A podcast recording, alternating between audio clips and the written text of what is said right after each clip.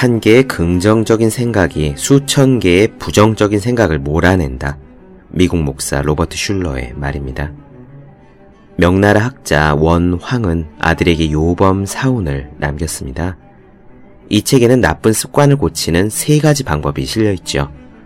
첫째는 구체적인 목록을 작성해서 무조건 지키는 겁니다.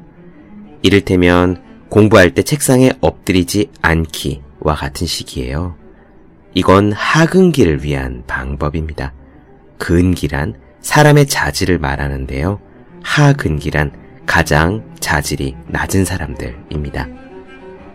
둘째는 인과관계를 곰곰이 따져보는 것입니다. 책상에 엎드리면 연필로 끄적거리는 자세가 된다. 그러면 집중력이 떨어진다. 따라서 공부를 잘 할 수 없다. 이렇게 인과관계를 곰곰이 따져보는 것은 중근기를 위한 방법입니다. 마지막 셋째는 밝디 밝은 하나의 생각으로 마음을 꽉 채우는 거예요. 긍정적인 마음이 충만하면 어깨가 쫙 펴지고 좋은 의욕으로 가득 차지요. 이것이 가장 좋은 자질을 지닌 상근기를 위한 방법입니다. 부정적인 생각은 이루 말할 수 없이 많습니다.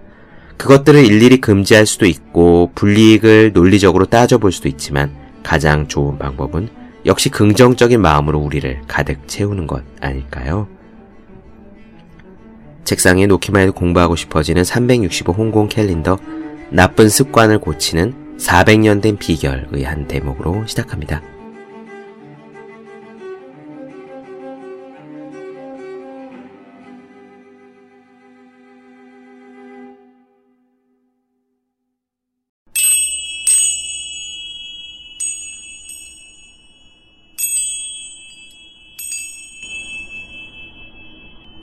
안녕하세요. 본격 공부작업 팟캐스트 서울대는 어떻게 공부하는가 한지우입니다. 우리는 지금 빈센트 반 고흐의 반 고흐 영혼의 편지를 살펴보고 있습니다. 사람은요, 비난에 직면하면 대부분 의기소침해집니다. 그 비난이 자신과 무척 가까운 사람들로부터 오면 더 그렇겠지요.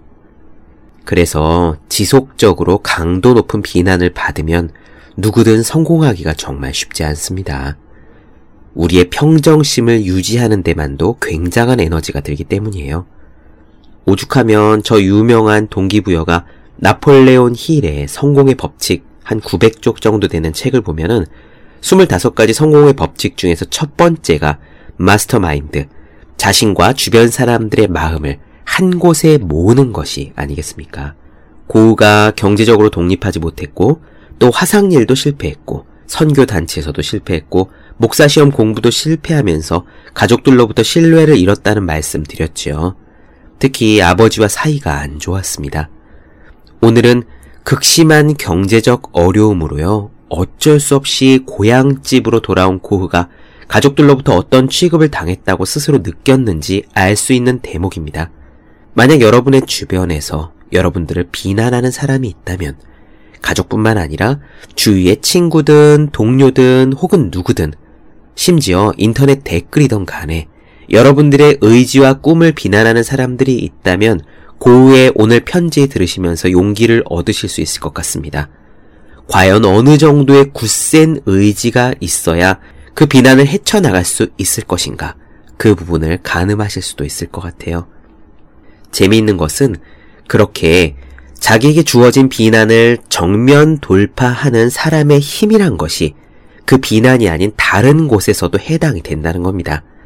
고우는 텅빈 캔버스 앞에 앉을 때의 막막함이랄까 두려움에 대해서 이야기하거든요.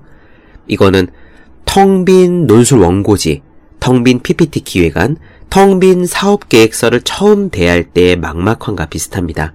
그런 것들 느껴보신 적 있으실 거예요. 고우는 그런 막막함 역시 정면으로 돌파합니다. 바로 이런 정신을 가지고 우리는 우리 앞에 놓여 있는 두꺼운 책, 어려운 과목, 텅 빈 답안지, 휑한 PPT와 싸워 나가야 하는 거죠. 그럼 오늘의 이야기 바로 시작하겠습니다.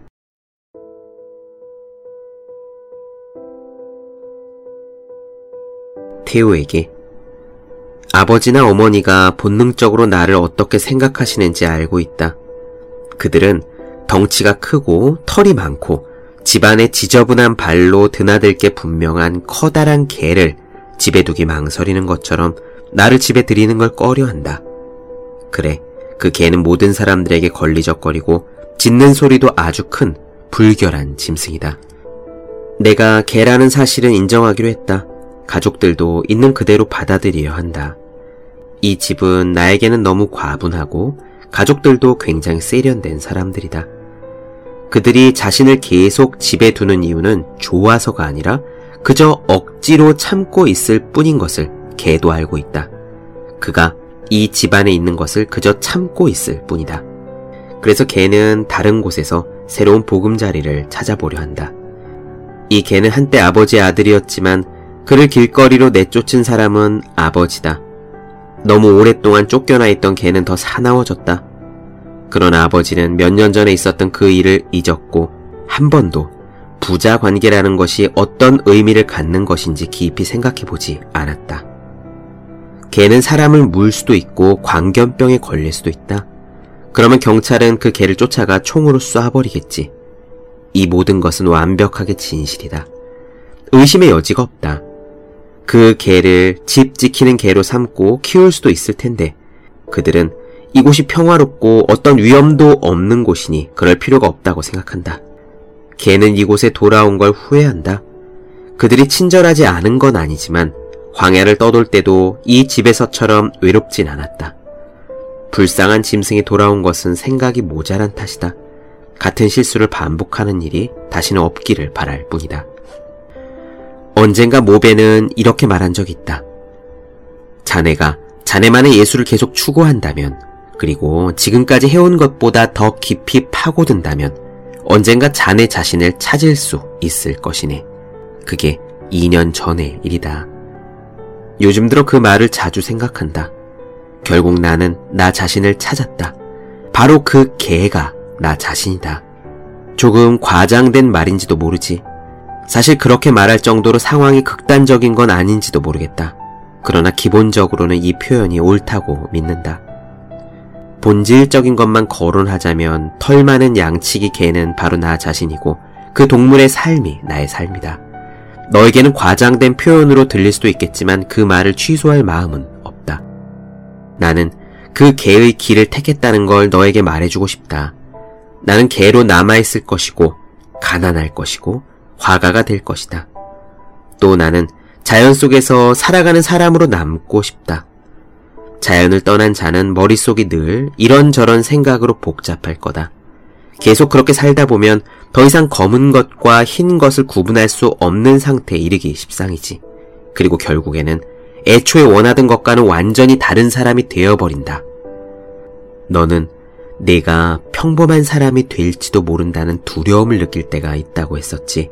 그런 두려움을 느끼면서 너는 왜 내 영혼 속에 있는 최상의 가치를 죽여 없애려는 거냐. 그렇게 한다면 정말 내가 겁내는 일이 이루어지고 말 것이다. 사람이 왜 평범하게 된다고 생각하니? 그건 세상이 명령하는 대로 오늘은 이것을 따르고 내일은 다른 것에 맞추면서 세상에 결코 노라고 하지 않고 다수의 의견에 그저 따라가기 때문이다. 의욕적으로 일하려면 실수를 두려워해서는 안 된다. 사람들은 흔히 잘못을 저지르지 않으면 훌륭하게 될 거라고 하지. 하지만 그건 착각이다. 너도 그런 생각은 착각이라고 말한 적이 있잖니. 그들은 그런 식으로 자신의 침체와 평범함을 숨기려고 한다. 사람을 바보처럼 노려보는 텅 빈 캔버스를 마주할 때면 그 위에 무엇이든 그려야 한다. 너는 텅 빈 캔버스가 사람을 얼마나 무력하게 만드는지 모를 것이다. 비어있는 캔버스의 응시. 그것은 화가에게 너는 아무것도 할 수 없어 라고 말하는 것과 같다. 이 캔버스의 백치 같은 마법에 홀린 화가들은 결국 바보가 되어버리지. 많은 화가들이 텅 빈 캔버스 앞에 서면 두려움을 느낀다. 반면에 텅 빈 캔버스는 그런 두려움을 정면으로 돌파하는 열정적이고 진지한 화가를 두려워한다. 캔버스와 마찬가지로 우리의 삶도 무한하게 비어있는 여백, 우리를 낙심케 하며 가슴을 찢어놓을 때 텅 빈 여백을 우리 앞으로 돌려놓는다. 그것도 영원히 말이다. 텅 빈 캔버스 위에 아무것도 없는 것처럼 삶이 우리 앞에 제시하는 여백에는 아무것도 나타나지 않는다.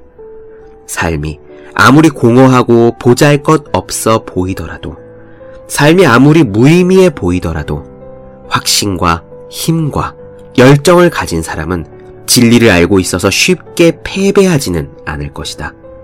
그는 난관에 맞서고 일을 하고 앞으로 나아간다. 간단히 말해 그런 사람은 저항하면서 앞으로 나아가는 것이다. 우리는 우리 자신의 기술을 발전시켜야 한다. 그러나 우리가 자신의 기술을 발전시키려 노력해야 하는 까닭은 오직 자신이 느끼는 것을 더 정확하고 심오하게 표현하기 위해서이며 쓸데없는 말은 적을수록 좋다. 그 밖의 문제는 신경 쓸 필요가 없다. 나는 언젠가 화가 헤르코머가 이미 그림을 어느 정도 그릴 줄 아는 사람들을 위해 미술 클래스를 열었을 때 했던 말이 마음에 든다. 그는 학생들에게 이렇게 격려했다. 부디 자신이 그렸던 방식에 따라 그림을 그리지 말고 학생들 스스로의 방식으로 그리라고 말이다. 그러면서 이렇게 덧붙였지. 나의 목표는 헤르코머의 이론을 따르는 집단을 만드는 게 아니라 창의적이고 자유로운 표현 형식을 확립하는 것이다. 그렇다. 사자는 원숭이들이 하는 짓을 하지 않는 법이다. 나는 기술에 대해 말하는 걸 싫어한다.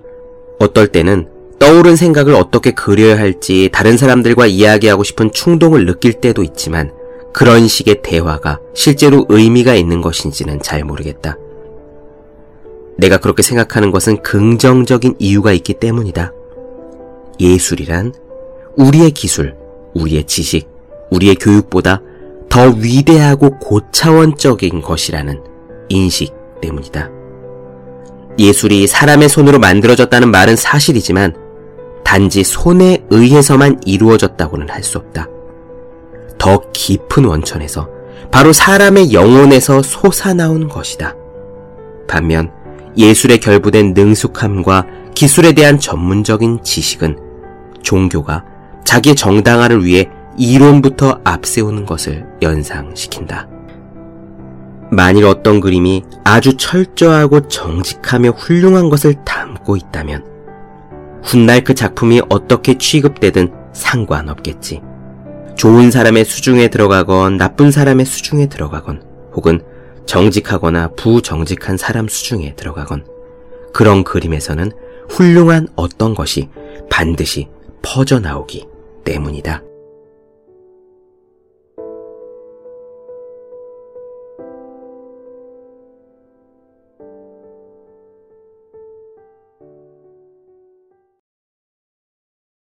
본격 공부작업 팟캐스트 서울대는 어떻게 공부하는가 반고흐 영혼의 편지 나눠드렸습니다. 더 많은 이야기가 궁금하신 분들, 질문사항 있으신 분들은 제 네이버 블로그 생의 즐거운 편지, 다음 카카오 브런치 한재의 브런치, 인스타그램에서 해시태그 서울대는 어떻게 공부하는가, 유튜브에 서울대는 어떻게 공부하는가 검색해 주시면 좋겠습니다. 또 혼자 공부하는 사람들의 필수품 왜 이런 책이 지금까지 없었을까? 예스24 전자책 분야 1위, 리디북스 전자책 분야 1위, 그리고 알라딘과 예스24 자기개발 분야에서 각각 2위와 3위를 달리고 있습니다. 학생, 수험생, 취준생, 직장인 등 혼자서 공부하고 계시는 분들을 위해 마련한 혼자 하는 공부의 정석, 그리고 책상에 놓기만 해도 공부하고 싶어지는 1일1 공부자극 캘린더, 365 혼공 캘린더를 주위에 공부하시는 분들께 선물해 주시면 좋겠습니다. 오늘 여기까지 할게요. 전 다음 시간에 뵙겠습니다. 여러분 모두 열심히 공부하십시오. 저도 열심히 하겠습니다.